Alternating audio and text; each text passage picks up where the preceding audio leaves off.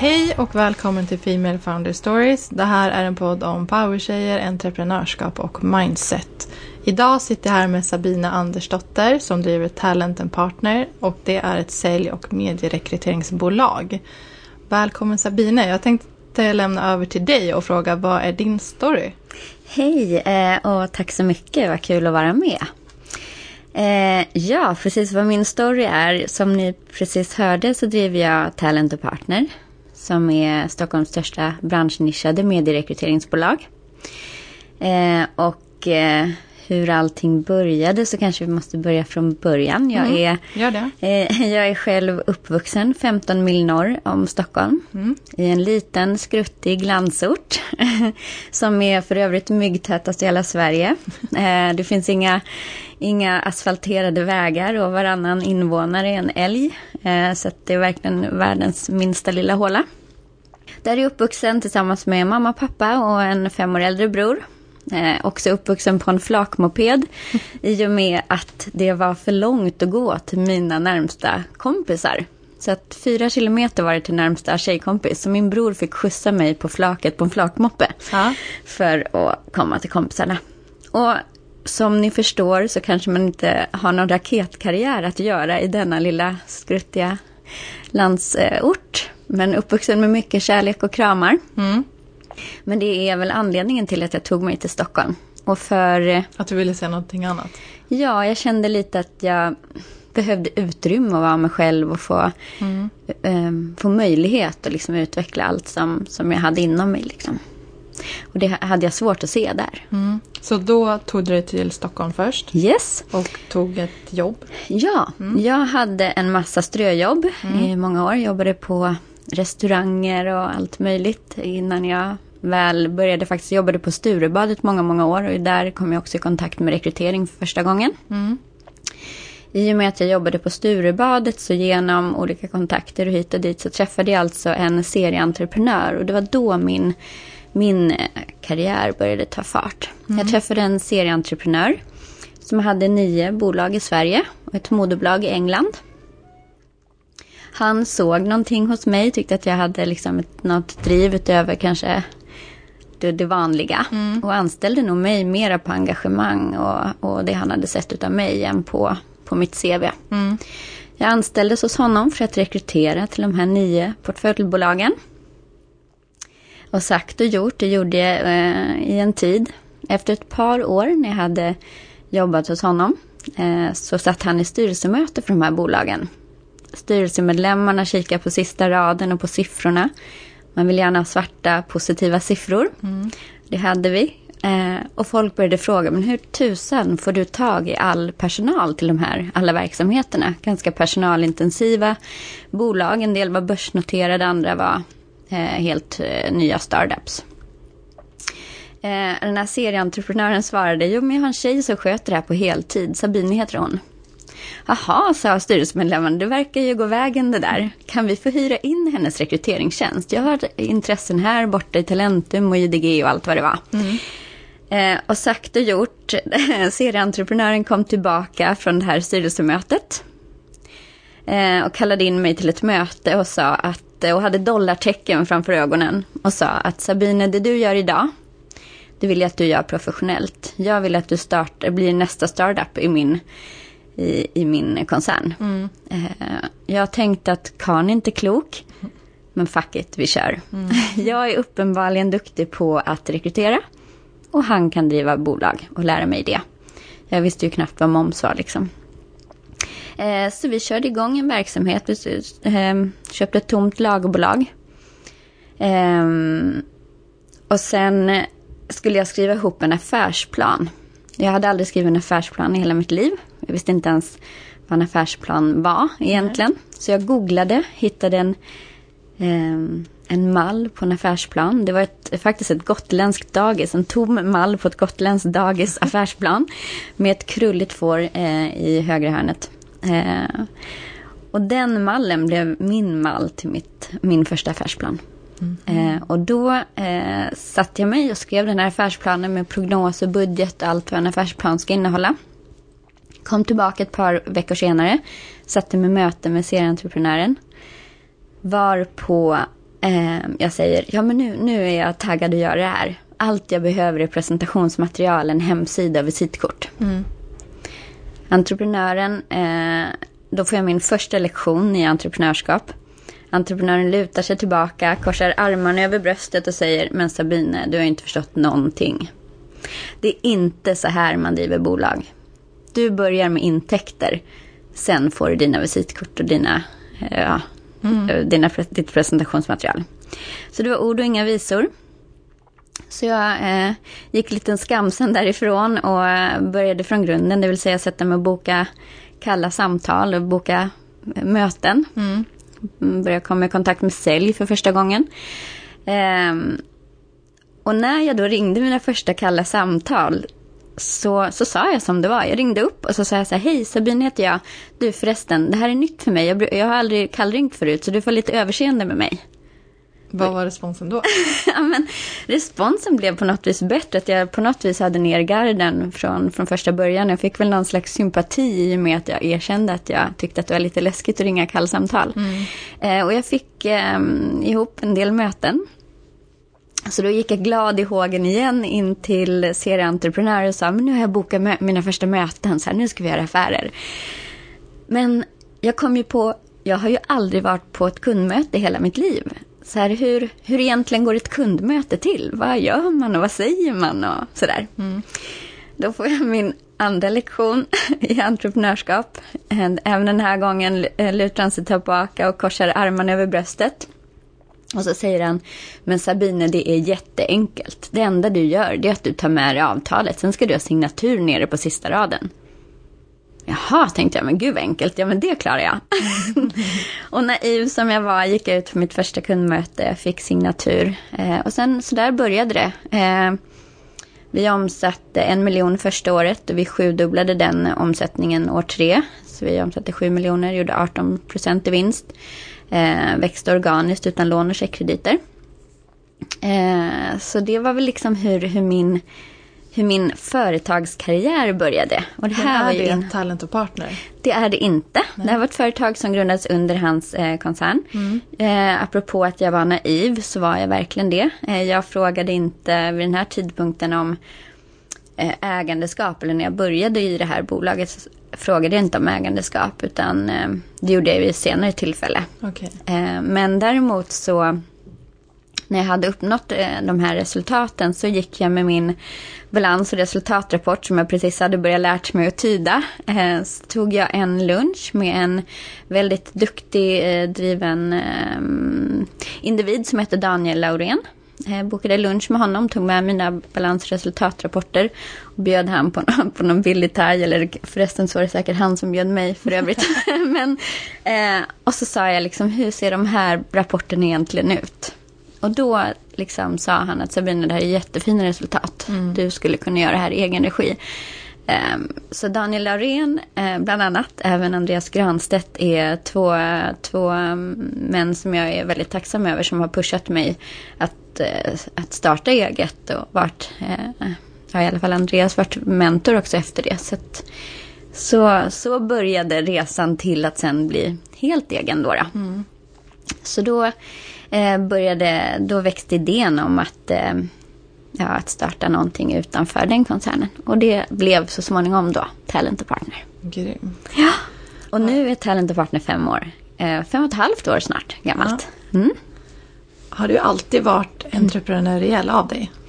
Eh, ja, men jag har alltid haft någon konstig förmåga att kunna koka soppa på en spik. Eh, oavsett vad det har varit jag har velat åstadkomma så har jag kunnat skapa väldigt mycket ur väldigt lite medel. Eh, så det har jag sett oavsett vad, vad det har gällt att göra. Alltså, jag, liksom, jag har alltid tagit mig dit jag har velat på ena eller andra sättet. Jag har alltid sett till att få det gjort. Så att om det är att vara entreprenöriell så, så tror jag det. Eh, sen har jag alltid haft en, en inre drivkraft och alltid känt att jag ska vidare. Så att jag har haft svårt att stå still eller um, acceptera status quo eller så. Utan jag, jag vill alltid vidare. Eh, vill jag. Tror du att du hade tagit det här steget och starta Talent Partner utan den där pushen? Har du hittat dit ändå så småningom? Mm, nej, men jag tror dels den här pushen utav eh, ja, men flera eh, inflytelserika, duktiga andra människor. Eh, både som Daniel Laurén och Andreas. Men eh, är ju såklart en anledning till att jag vågade. Eh, men jag har alltid också varit väldigt, väldigt orädd. Och jag har vågat chansa och ta risker. Däremot så undrar jag om det hade hänt utan den här första serieentreprenören som jag träffade. Där jag ändå fick någonstans en, en inskolning. Och den mm. inskolningen eh, ser jag ju som en MBA i företagande som jag är jätte, jättetacksam för. Um, allt gick inte som en dans på rosor när, när vi startade det här bolaget. Men, men det var en otrolig, otroligt bra uh, skola för mig. Och också en, en väldigt bra mentor på många sätt. Eftersom mm. han släppte mig så pass mycket fri att jag var tvungen att göra saker själv och utmanas. Ja, spännande. Så, ja. Sen har jag också märkt att jag, jag har väldigt lätt att resa mig upp efter nederlag. Att om någonting tokigt uppstår eller saker och ting inte blir som man har tänkt sig så har jag alltid och har en förmåga att fokusera framåt och inte gräma mig bakåt. Och det är även i privatlivet eller med allting. Sådär. Så det tror jag också har gjort att hade jag fokuserat på allt som hade gått dåligt, vilket ju alltid gör när man, när man gör en sån här grej, det finns ju saker som inte alltid går vägen. Mm. Så hade det varit väldigt mycket mer jobbigt liksom. Jag, har, jag tycker jag glömmer bort att det ens har hänt dåliga, jobbiga saker. Så det, det är nog en så survival skill som jag tror många entreprenörer innehar. Skulle jag gissa i alla fall. Ja. Har du, är det också någonting som du kan se tillbaka nu? Och känna att oh, gud, jag har alltid varit sådär. Att jag ja, bara det, har kört på vidare. Ja, men det tror jag har också väldigt mycket med den här uppväxten jag har. Jag har en mamma som är en obotlig liksom, optimist. Mm. Mamma och pappa har varit egenföretagare. Alltid varit ett positivt klimat hemma. Man har alltid fokuserat på det positiva snarare än det negativa. Så det, det är nog både prägling och och säkert en hel del utav eh, allra helst min mammas eh, positiva gener. Mm. Sen entreprenörskap har ju gått i släkten. Nästan alla i min släkt har varit det. Så det kanske är någonting i, i vällningen. Ja. eller ja, modersmjölken. Ja. Men hur, hur tacklar du när andra blir besvikna på att det går fel? För jag tänker att mm. man kan ju motivera sig själv kanske. Mm. Ehm, tänker du om andra blir besvikna på mig eller att andra omkring mig är med i ett nederlag, tänker du? Ja, egentligen tänker jag nog på både och. Mm. Eh, jag tror att jag personligen tycker alltid är jobbigt om någon, att jag har gjort någon besviken. Mm. Eh, och har jag gjort någon besviken så, så är, finns det antingen en väldigt god anledning till det eller så är det inte medvetet överhuvudtaget. Liksom. Så att, eh, det är ju såklart jobbigare mm. och då mm. vill man ju oftast eh, veta vad och hur och sådär. Så att det är nog ett tungare lass. Eh, däremot eh, har jag ju också kanske lite dåligt tålamod med de som inte är så positiva. Ja. Så att om jag, om jag har personer omkring mig som är mindre toleranta mot motgång eller så här, ja men sådana som känner efter lite för mycket så här, jag tror att jag jag gillar nog att umgås med positiva, så där framåtlutade personer som reser sig upp fort och mm. dammar av sig och går vidare. Jag, jag, tror jag inte tycker om folk som är vare sig liksom långsinta eller gräver ner sig sådär. För det är, inte, det är inte riktigt min attityd. Liksom. Nej. Jag, jag tror man ska gå vidare fort och sådär. Vad är det som inspirerar dig i vardagen att fortsätta bygga mm. bolag? Ja, Eh, det som inspirerar mig är nog när jag känner att mina liksom synapser får dansa och jag känner lite skräck när jag tar mig an någonting nytt som, eh, som jag själv startade podd, precis som du mm. Eh, gör och har gjort. Eller när jag, ja, men jag kommer på nya idéer som jag ska våga testa eller inte. Så när jag tycker att saker är lite jobbigt så är jag också mer motiverad. Mm då njuter jag också lite mer. Eh, däremot om det blir slentrian, för nu har jag ändå gjort det här i, eh, ja, men i tio år. Så nu känner jag liksom att det finns väldigt mycket i de processer jag jobbar i som, som jag är, sitter i ryggmärgen, som inte utmanar mig förstås. Mm. Och det, det har jag, det, om det blir för mycket av det så har jag svårt att motivera mig själv märker jag. Då hittar jag alltid på något hyss och no, ja. någonting nytt och sådär. Så hela tiden nya och gärna kluriga utmaningar. Och jag känner att jag slänger mig gärna in i sådana också. och sen mår jag lite dåligt och känner lite skräck och, och blir nervös för saker och ting och, tänk, och tänker att jag ångrar mig när jag har slängt in mig i något och så här, nej, jag kanske bara ska in, bara låta bli sådana här grejer. Mm. Och sen så blir det ändå i slutändan väldigt bra och jag växer och sådär. Skulle du säga att du nästan jagar lite kickar? Ja, jag är jättekick-junkie, absolut. Ja, det är lite så sadistiskt på något vis för att varje gång man lider och känner den här skräcken inför något nytt eller Ja, jag kan ju få lite så hjärtklappning när jag vaknar en dag för att man ska iväg och föreläsa för ett universitet eller vad man ska göra och tycka att det känns eh, läskigt sådär. Mm kan jag verkligen få pulspåslag och känna att jag går ut, jag går in och duschar, så går jag ut ur duschen och känner att jag är lika svettig så här, efter duschen. Och så här, oh, gud, hur ska jag ta mig an den här dagen? Jag vill bara slänga in handduken och låta bli. Eh, och samtidigt efter den dagen så är jag ju väldigt, väldigt tillfredsställd. Så det, det, är ju lite sådär sadistisk eh, kick-knarkerska, skulle jag nog uttrycka det. Vad heter det? Jag tänkte fråga dig vad, vad du tror din driv, dina drivkrafter kommer mm. ifrån. Mm. Men det kanske är den kicksökande? Eh, ja, eh, kicken har jag alltid varit. Eh, ehm, jag, bruk, jag frågade faktiskt, min morfar var Sveriges bästa BMW-säljare under många, många, många, många år. Eh, jag vet att min morfar skulle han hade mål om att sälja 10 bilar i månaden tror jag. Okay. Och ett år, eller ja, 120 bilar på ett år. Eh, och så var det ett år så gjorde de en tävling på BMW. Och den som sålde 10 bilar över budget skulle få en Hawaii-resa. Mm. Min morfar sålde 72 bilar över budget Oj. det året. Han fick dock inte sju biljetter till Hawaii, vilket var märkligt. Men eh, min morfar var i alla fall alltid varit driven, haft eget eh, mäkleri och varit och en otrolig säljare har han också varit. Men så frågade morfar sådär, för han har gjort väldigt mycket och stora affärer och bra affärer och sämre affärer. Så frågade morfar, men vad, vad har du drivits av? Eh, har du drivits av pengar till exempel och sådär? Mm. Så pratade jag drivkrafter med, med morfar. Och då sa han, nej jag har aldrig drivits av pengar, vilket jag inte kan identifiera hos mig själv heller. Eh, jag blir inte lyckligare av pengar, jag drivs inte av att göra mer pengar. Eh, jag kan tycka en tillsättning hos en kund är precis exakt lika rolig oavsett vad jag kan fakturera för den. Mm. Eh, även de gånger jag har gjort pro bono-jobb för vänner eller rekryterat jag inte har fått fakturera så jag har uppskattat det lika mycket.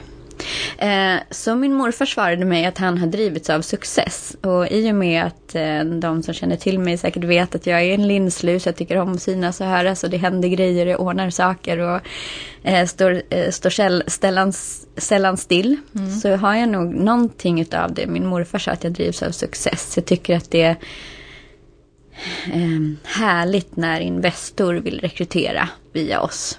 Sen om inte Investor är mest värt i pengar för vår verksamhet. Så tror jag att ändå jag tycker det är en fjäder i hatten och blir tacksam för en sån grej till mm. exempel. Mm. Så jag tror jag drivs av success, jag drivs av kickarna.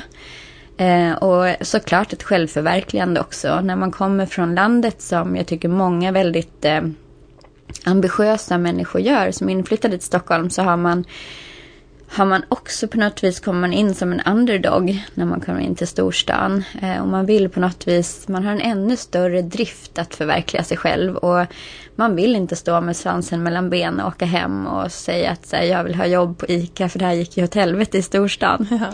Så att eh, Ja, självförverkligande, eh, success och sen eh, kickknarkeriet då, då. är det nog som driver mig faktiskt. Ja, bra och ärliga svar. Ja. ja, det blir nog inte så mycket eh, mer finstilt än så. Nej. Nej. Har du upplevt någon situation där du verkligen har tvivlat på dig själv och jobb, fått jobba med hur du har överkommit det? Mm, absolut. Dels så eh, har det som Talent Partner mest eh, känt för, eller särskilt känt för, är ju att vi har använt en annorlunda strategi i vår marknadsföring. Mm. Att använda sociala medier och utmärka oss kanske på ett annorlunda sätt. Och den, att göra det när ingen annan gör det i en annars väldigt, väldigt, väldigt traditionell bransch. Mm. har ju varit kopplat med ganska mycket smärta. För att i början när jag började göra mina insatser och events och konstiga idéer och eh, giveaway-kampanjer och allt vad det har varit som vi har hittat på. Vi har egna låtar på Spotify, vi har en egen podd, vi har eh, ja, gjort en massa grejer. Så när man börjar sticka ut från mängden eh, så blir man ifrågasatt. Mm. Och alla människor har ju en drivkraft att, vara, att bli, och, bli omtyckta och vara accepterade. Jag vill ju också vara accepterad och jag vill också vara omtyckt. Mm. Och när man gör annorlunda saker och man blir ifrågasatt så känner man sig inte omtyckt eller man känner sig inte korrekt eller man känner sig inte accepterad alltid. Um, så det var ganska jobbigt att hålla i sin övertygelse och fortsätta göra det på det sätt som passar min personlighet och som jag tyckte passade Talent Partners personlighet. Eh, som såklart blir en förlängning av ens egen. Mm. Eh, men det, det var ganska jobbigt eh, i början. Så det tog väl kanske Ja, men åtminstone ett par, tre år innan vi började få uppmärksamhet och bekräftelse kring att vi gör någonting smart och att man förstår att det är ingen slump att vi gör de här sakerna. Nej. Eh, så det, har, det tror jag är en sån grej eh, faktiskt. Ja. Det där är jätteintressant för för mig, jag kände till dig mm. innan. Just från ja. olika, egentligen entreprenörskapssammanhang tror jag. Just mm. Eh, och visste att du drev Talent Partner. Mm. Men för mig så var du nästan lika känd som bolaget. Just det. Just det. Att du var ansiktet ja. väldigt tydligt mm. eh, på ett annat sätt än vad traditionella rekryteringsbolag är. Just det. Har det varit, som du sa då, en medveten strategi? Eh, nej, men det har, Eller har det bara blivit så? Men det har nog mera med att jag är en linslus kanske. men, eh, och det är väl kanske också någonting som kan både ifrågasättas och kanske vara en nål i ögat hos människor. Liksom. Men, eh, man, man, man blir ju som man blir och ja. man är ju som man är. Så att, sån, sån råkar jag vara. Eh, däremot så har jag ju också tyckt om att få förfrågan om att föreläsa. Och, eh, jag har inte känt mig alltid bekväm med det och det har varit liksom nervöst att stå inför 70-90 universitetsstudenter och föreläsa. Mm. Men i och med att man gör sådana saker så blir man ju också, så står man på scenen och blir den som syns. Så jag har haft jätte, jättefina kollegor och har liksom nu fantastiska Jessica och Agnes och Johan och eh, sådär. Eh, så jag har ju väldigt eh, fina kollegor men de kanske aldrig har känt samma behov av att stå på scen eller vara ansiktet utåt heller. Även om de alltid är med och alltid är inbjudna, alltid är inkluderade i allra högsta grad. Liksom. Ja. Grymt. Så, För jag har pratat med mm. andra poddgäster som har nästan märkt att deras bolag har fått en skjuts av när de har också vävt in sig själva och sin personlighet. Just det, Istället för att vara så upp, traditionellt uppdelat. Att det bara är varumärket i sig utan att de har byggt ett personligt varumärke tillsammans med bolaget. Nästan. Just det. Ja, och här har det ju liksom blivit så. Jag har svårt att inte vara personlig till exempel med mina kandidater och kunder. Mm. Eh, sen i och med att bolaget växer så har man inte alltid tid att vara så personlig som man kanske önskar. Eh, med, med, allt och alla. Men eh, det går inte att stänga av. Det är någonting också som bor i min personlighet och lite handlar om hur jag är, hur jag är uppfostrad tror jag. Mm. Eh, så, så, så, min personlighet blir ju i allra högsta grad bolaget ja. på så vis. Jag tänker Talent Partner har målet ändrats längs vägen? Nu har det ändå eh, funnits i snart fem och ett halvt år som du Ja, sa. precis. Och gjort det här i tio. Men eh, jag har... Jag är väldigt känslostyrd och lustdriven. Mm. Jag gillar att ha roligt. Jag gillar att vara där det är roligt. Jag gillar att göra saker som är roliga. Jag gillar att ha människor omkring mig som är roliga och härliga. Eh, så när folk säger att de har så tydliga mål. Jag har nog mera stökat ut tydliga strategier.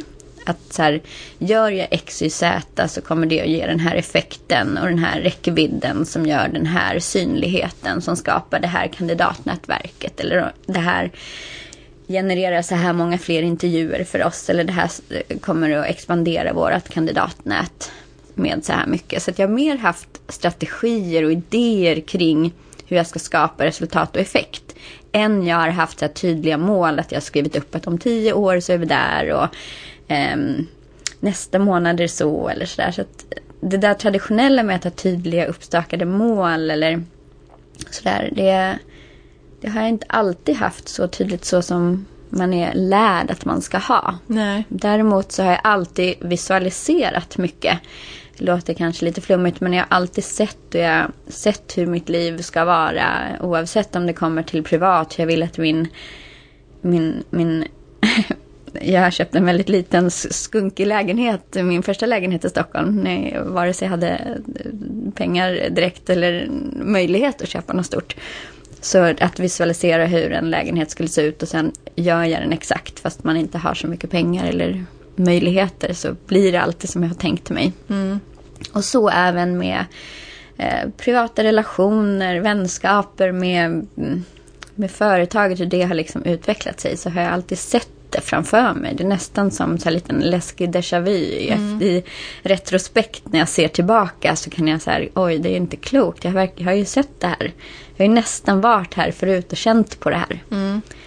Det där är ju jättespännande. Mm. För det är ju kanske inte lika utbrett i Sverige men Nej. väldigt, om man läser intervjuer med amerikanska entreprenörer till exempel så jobbar ju de nästan medvetet med visualiseringar och tänka sig vad de vill vara både personligen och mm. med företaget. Lite som att skapa en vision board ja, som var inne lite för några år sedan. Ja. Mm. Oj, det här är också mentalt. Så att målen har alltid funnits där. Det spelar ingen roll om jag har så här, jag vill verkligen äga en rosa Chanel-dräkt med en kjol och en kavaj. Men jag har inte råd med en sån. Nej. Så jag alltid på något vis lyckas hitta den där rackarns dräkten i någon vintagebutik eller köper av någon kompis på något Så jag, jag alltid, alltid ska liksom hittat det jag sökt. Mm. Och jag, jag blir också väldigt manisk som är, låter negativt men det är en, en fantastisk egenskap att kunna bli manisk ibland. För att jag ger mig inte innan jag har lyckats. Alltså det, det finns nästan inget jag satt ut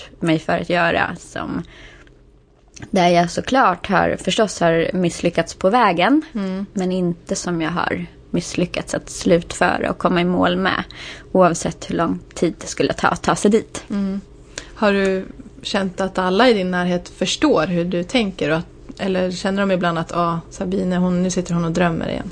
Eh, nej, jag, nej, jag tror att alla i min omgivning tycker att jag eh, är väldigt tydlig och att de vet att jag, typ mamma och familj och vänner, att om jag säger någonting så, så vet jag att de vet att jag kommer att iscensätta det. Mm. De vet att jag kommer färdigställa det och de vet att det kommer att bli klart och gjort. Eh, så att jag tror inte de blir förvånade längre. Vad, under din resas gång som entreprenör, vad trodde du från början skulle vara väldigt relevant och som idag inte liksom har någon betydelse för dit du har kommit idag? Eh, Ja, men jag kanske har... Eh, man kan lätt tro att man ska behöva så mycket innan man startar företag. Och det tror jag är ett medskick som jag vill ge de som lyssnar som vill ha eget företag eller göra, åstadkomma någonting. Mm. Att man, det är väldigt lätt att tro att när man börjar ska man ha en briljant affärsplan, en klockren produkt, eh, kapital att investera, eh, att ha alla liksom medel på något vis. Och att, att det liksom ska finnas någon, någon sån här färdig förpackning så här, som att man kommer med en, med en portfölj full med prylar och sen är det bara starta. Men oftast det, det jag tror, som jag har förstått idag, är att allting börjar utan egentligen någonting. Och att man som jag brukar säga till många som funderar på att starta eget. Det svåraste med att starta eget är att bara starta det. Mm. Egentligen ska man bara starta det aktiebolaget. Det, det kräver idag kanske förut 100 000, idag 50, 50 000. Eh, det är det svåraste. Resten klurar man ut på vägen. Man kanske har en ganska kass produkt från början. Man kanske inte vet så mycket om bemanning och rekrytering som jag vet idag. Jag visste ju förstås inte för tio år sedan det jag vet idag. Um, så att jag tror att bli tippad över kanten och köra igång fast man inte har allting enligt struktur och plan. Mm. Det är verkligen något som jag tror alla så här, bara startar det. Jag lovar att resten kommer att visa sig på vägen. Så länge du gör allt vad som krävs varje dag. Mm. Allt det du kan göra idag ska du göra idag. Allt i din förmåga som du kan ta ditt företag framåt. Om det så är att ringa och boka ett möte med en advokat, om det är att skriva ett aktieägaravtal, om det är att klura på en hemsida. Var, var än må vara. Mm. Gör det så fort du kan så att man får mycket bollar i rullning och får mycket gjort på kort tid. Så mm. löser det sig. Grymt. Jag tänkte prata lite om försäljning med dig. Ja. Eftersom att jag antar att du fick lära dig det ganska hands-on direkt Mm. när du startade med Han Entreprenören. Just det. Hur, hur gör man? är det stora Mm. frågan. Men har dina tre bästa tips då? Ja, eh, jag är ju inte... eh, Jag, jag lever ju under devisen att man behöver inte vara formell för att vara professionell. Nej. Eh, Jag tycker att det eh, är för lite hjärta och för mycket kostym och gömma sig bakom solglasögon om du förstår vad jag menar. Eh, Jag har hela tiden försökt vara mig själv. Jag har försökt visa mig sårbar. Jag har till exempel ringt har ringt Anne Morén som var försäljningsdirektör på, på DN. Numera driver Niro med ett, ett bolag inom mediebranschen. Eh, ringt och gråtit och frågat om råd när jag har befunnit mig i situationer jag tyckte varit obehagliga. I det här fallet faktiskt när jag hade blivit just ifrågasatt kring hur jag driver Talent Partner i, i den här annorlunda strategin. Så att jag har vågat vara människa tror jag.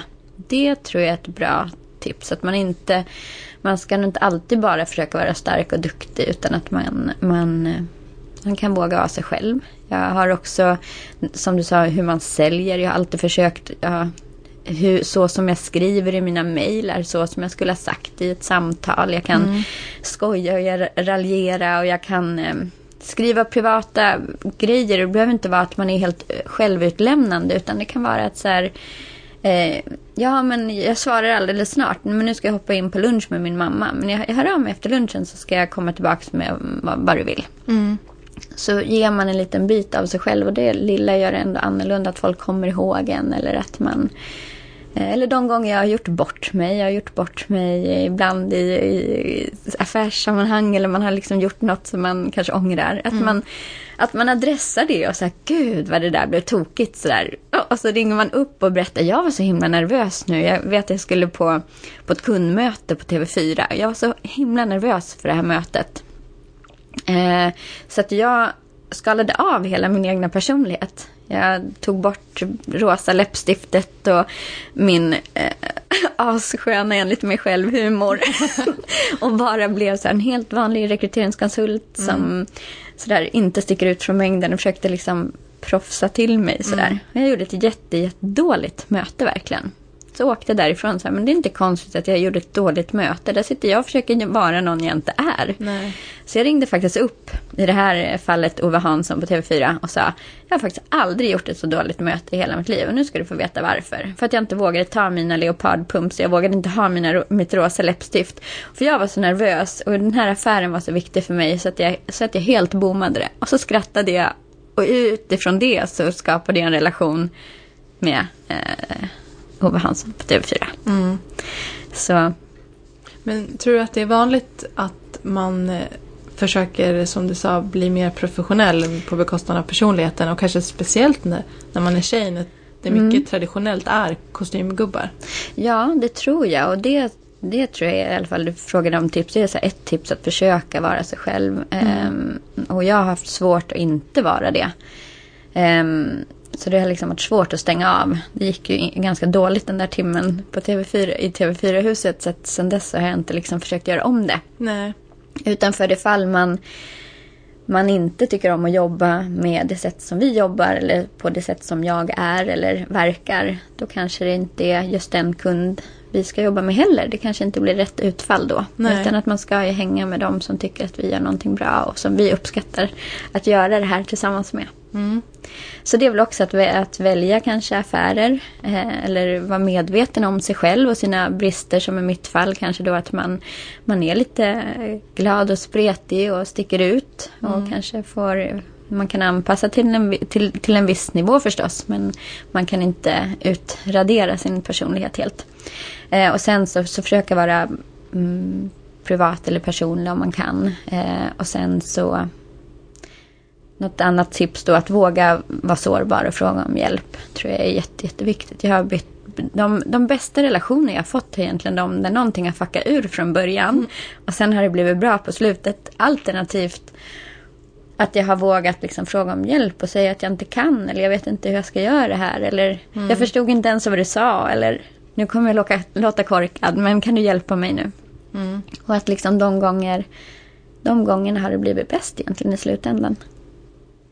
Men om man går tillbaka till det där kalla samtalet du ringde första gången. Mm. Hur nervös var du då? Nej men jag höll nog faktiskt på att tuppa av. jag, var väl, jag var väldigt, väldigt nervös faktiskt. Ja. Jag och jag tyckte att det var himla obehagligt. Jag lider också av en liten sån här telefonfobi. Vilket man inte helst ska göra om man ska driva företag för det Nej. första. Eh, men eh, till de som lider av det så hör och häpna så går det ju ändå att få någonting ut av ett företag eh, ändå. Jag var eh, dödsnervös. Jag kände skräck igen. Sådär. Och jag tyckte det var svettigt. Jag drog mig för det. Det var verkligen så, jag fick verkligen så här, ta ett djupt andetag och sätta mig ner och verkligen göra det. Och sen så var det ju inte så farligt som det kan upplevas. Nej. Eh, och det är också en bra lärdom. Att egentligen finns det ingenting som är så farligt. Som när man har jobbiga dagar framför sig eller jobbiga beslut. Så går det alltid att ta sig igenom på ena eller andra sättet. Så brukar jag tänka det finns ju många som har gjort så mycket värre saker än, än vad det här är. Ehm, men, men mitt sälj har säkert utvecklats väldigt, väldigt mycket sedan dess. Och jag säljer ju på ett annorlunda sätt genom sociala medier och genom an, en annan typ av approach än vad jag behövde göra från början. Mm. Eh, skulle jag säga. Hur är, egentligen så säljer du till två olika målgrupper. Mm. Både kandidater och de som vill rekrytera någon. Ja, Hur först, skiljer det sig? ja, eh, ja, jag säljer på massa olika sätt. För det första så säljer jag mig själv till ett företag. Sen säljer jag företaget till en kandidat så att den blir intresserad också. Och sen säljer jag kandidaten till företaget. Så Ja. det är tre, en trepartstransaktion brukar jag säga. Ehm, så det är väldigt mycket sälj. Ehm, och det skiljer sig ju förstås eh, det som vi gör och alla andra som har rekryteringsföretag. Det, det skiljer sig i att eh, här är ju människors liv på insats. Du ska gå till det här jobbet väldigt mycket av din vakna tid.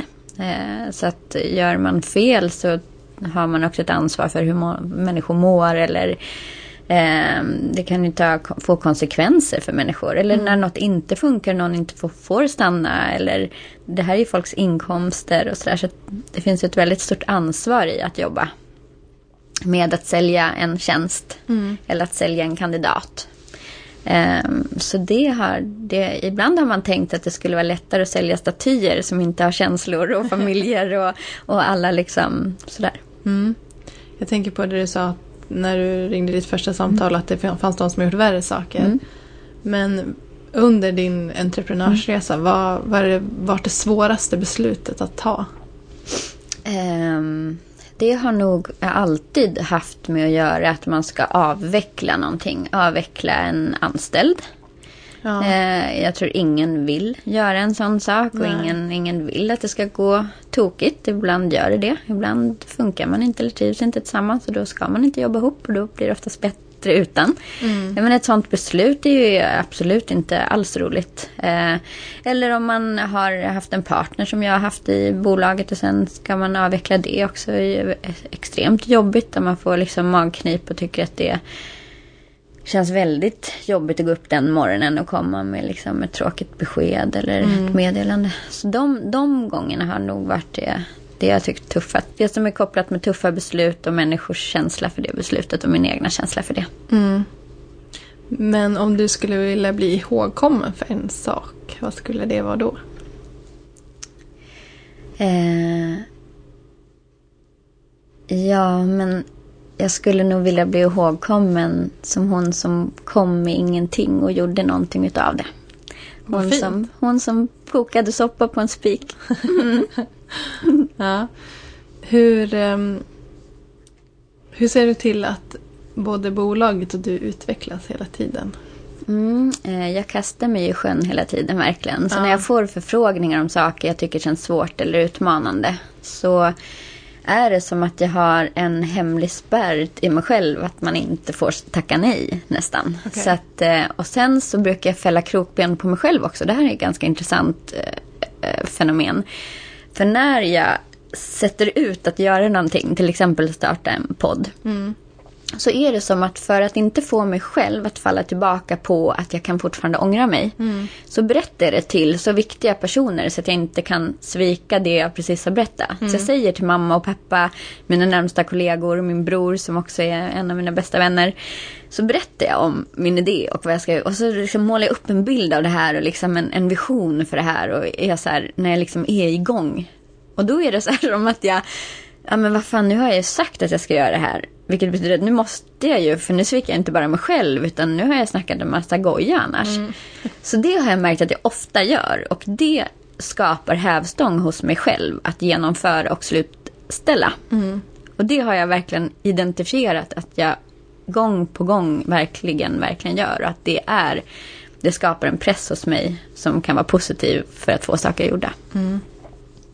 tänker du har fått, eller du pratade lite om hur du marknadsför i sociala mm. medier och sådär och att det är mm, unikt för just den mm. branschen du verkar i. Har du några tips kring hur man gör det? Eh, eftersom mina de här idéerna alltid kommer oftast runt klockan två på natten när jag ligger och klurar och vrider och vänder mig i sängen. Eh, så ett tips är att alltid skriva ner sina idéer.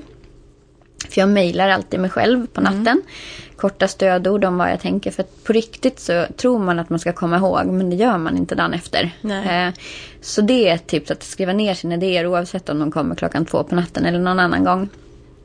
Så, så det, det tror jag är det som har funkat för mig för att ta mig vidare och verkligen liksom få idéer. Men eh, generellt i sociala medier så är det väl att sticka ut och tänka på, på målgruppen. I mitt fall så har det kanske varit att Eh, ja, men jag utnyttjar kanske också mänskliga liksom, faktorer. Jag vet att man, eh, människor tycker om att bli uppmärksammade, inkluderade, accepterade och att man kan göra saker som, som, som kittlar just det hos människor. Mm. Och att det har och det är väl samma som att göra en reklamkampanj, att det ska skapa en känsla hos någon eller att det jag har inte läst sådana här saker själv eh, så att jag är inte utbildad inom det utan eh, bara haft en viss läggning för det. Mm. Eh, men sen tror jag att ut, utnyttja social media för det är ändå en, ett gratis media som når så otroligt mycket och brett. Mm. Så att inte vara rädd att, att prova det och att göra testgrejer för det glöms ändå imorgon. imorgon. Det är ju ändå liksom ny, nyhetens behag. Så mm. var inte rädd att kanske göra något tokigt. För jag har väl också gjort saker som har stuckit ut och kanske inte alltid alla tyckte och hållit med om, vad vet jag. Men, men... Har du kontaktat kunder via sociala medier någon gång? Um, mm, ja men det har jag. Uh, och jag har även, ja det har jag. Jag har mm. även skickat ett, ett vykort till en kille jag ville skulle vara med i min podd. Skickade Jaha. ett julkort. Eh, på julkortet stod det, det var ett kort på honom, alltså en bild på honom på julkortet. Jag hade skrivit ut ett så här fint ja. julkort med honom på. Eh, och på julkortet stod det, bara nybörjare skickar julkort med tomtar på. Vi skickar julkort med stjärnor på. Och förresten vill jag att du ska vara med i min podd. Låt oss prata mer om det. Grymt. Varpå jag, varpå jag får en uppdaterad tweet med bilden där han tweetar tillbaka att det är klart vi ska podda ihop. Ah, så det är ett sånt exempel. Så jo, det har jag. Ah. Om du fick börja om idag mm. med all kunskap du har mm. fått med dig under de här tio åren. Vad, hur skulle du lägga upp det då? Jag skulle Ja, vad skönt det hade varit va? Ja. Och ha hela så här facitet. Så här, nej, skulle, skulle inte ha gjort så. Ja, det hade ju varit. Och jag hade, jag hade känt mig mycket mindre rädd. Mm. Så alla som startar och är rädda så där. Fan, rädsla är sån himla stor broms. Jag har också varit rädd. Mm. Jag är fortfarande rädd. Så att jag pratar till mig själv nu också. Mm. Men, men så rädsla är liksom mörker. Man, det är liksom det är ofta bara en broms och det behövs inte. Jag brukar tänka att varje gång man oroar sig över någonting så betalar man ränta på ett lån man inte har. Mm. Det är så otroligt obra att vara orolig och rädd över saker och ting. För det, ger, det har verkligen ingen nytta. Och det, det har hjälpt mig. Men att börja om så finns det ju många beslut jag skulle gjort annorlunda.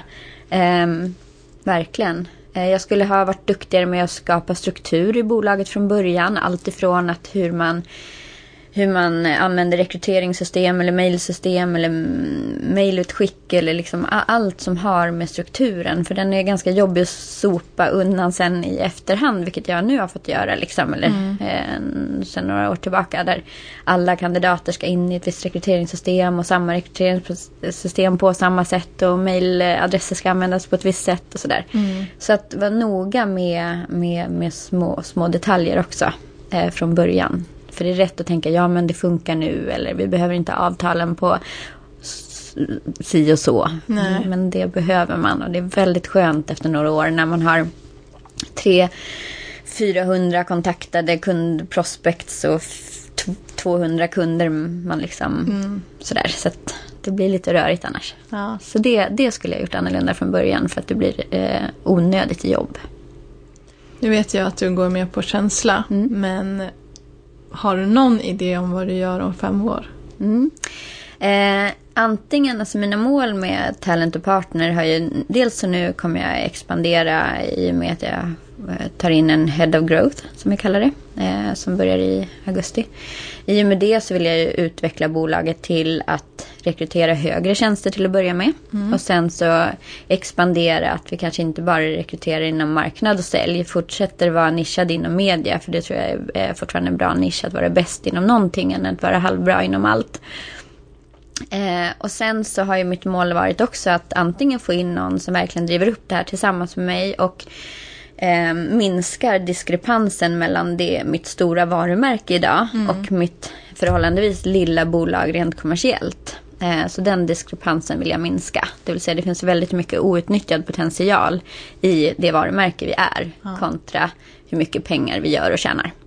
Eh, så det är eh, en grej som vi vill utveckla och kommer att utveckla. Och det andra är, har jag tänkt att på sikt så skulle jag, om jag vore en stor mediekoncern, skulle jag köpa upp Talent Partner. Så att vi kunde bli en integrerad helhets eh, inhouse eh, rekryteringsbyrå. Mm. För att det finns, eh, det finns mycket vi skulle kunna göra om vi var på plats och visste exakt vilka behov alla hade och sådär. Mm. Att sitta och försörja 60 Bonnierbolag istället för att som nu jobba över hela mediebranschen. Men bli...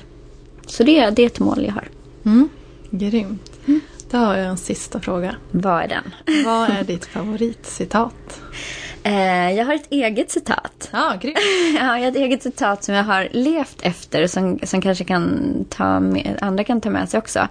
Jag har alltid levt under devisen eh, att alla älskar mig och de som inte gör det, de har bara inte kommit på det ännu. För jag är ju ändå en jäkla schysst tjej.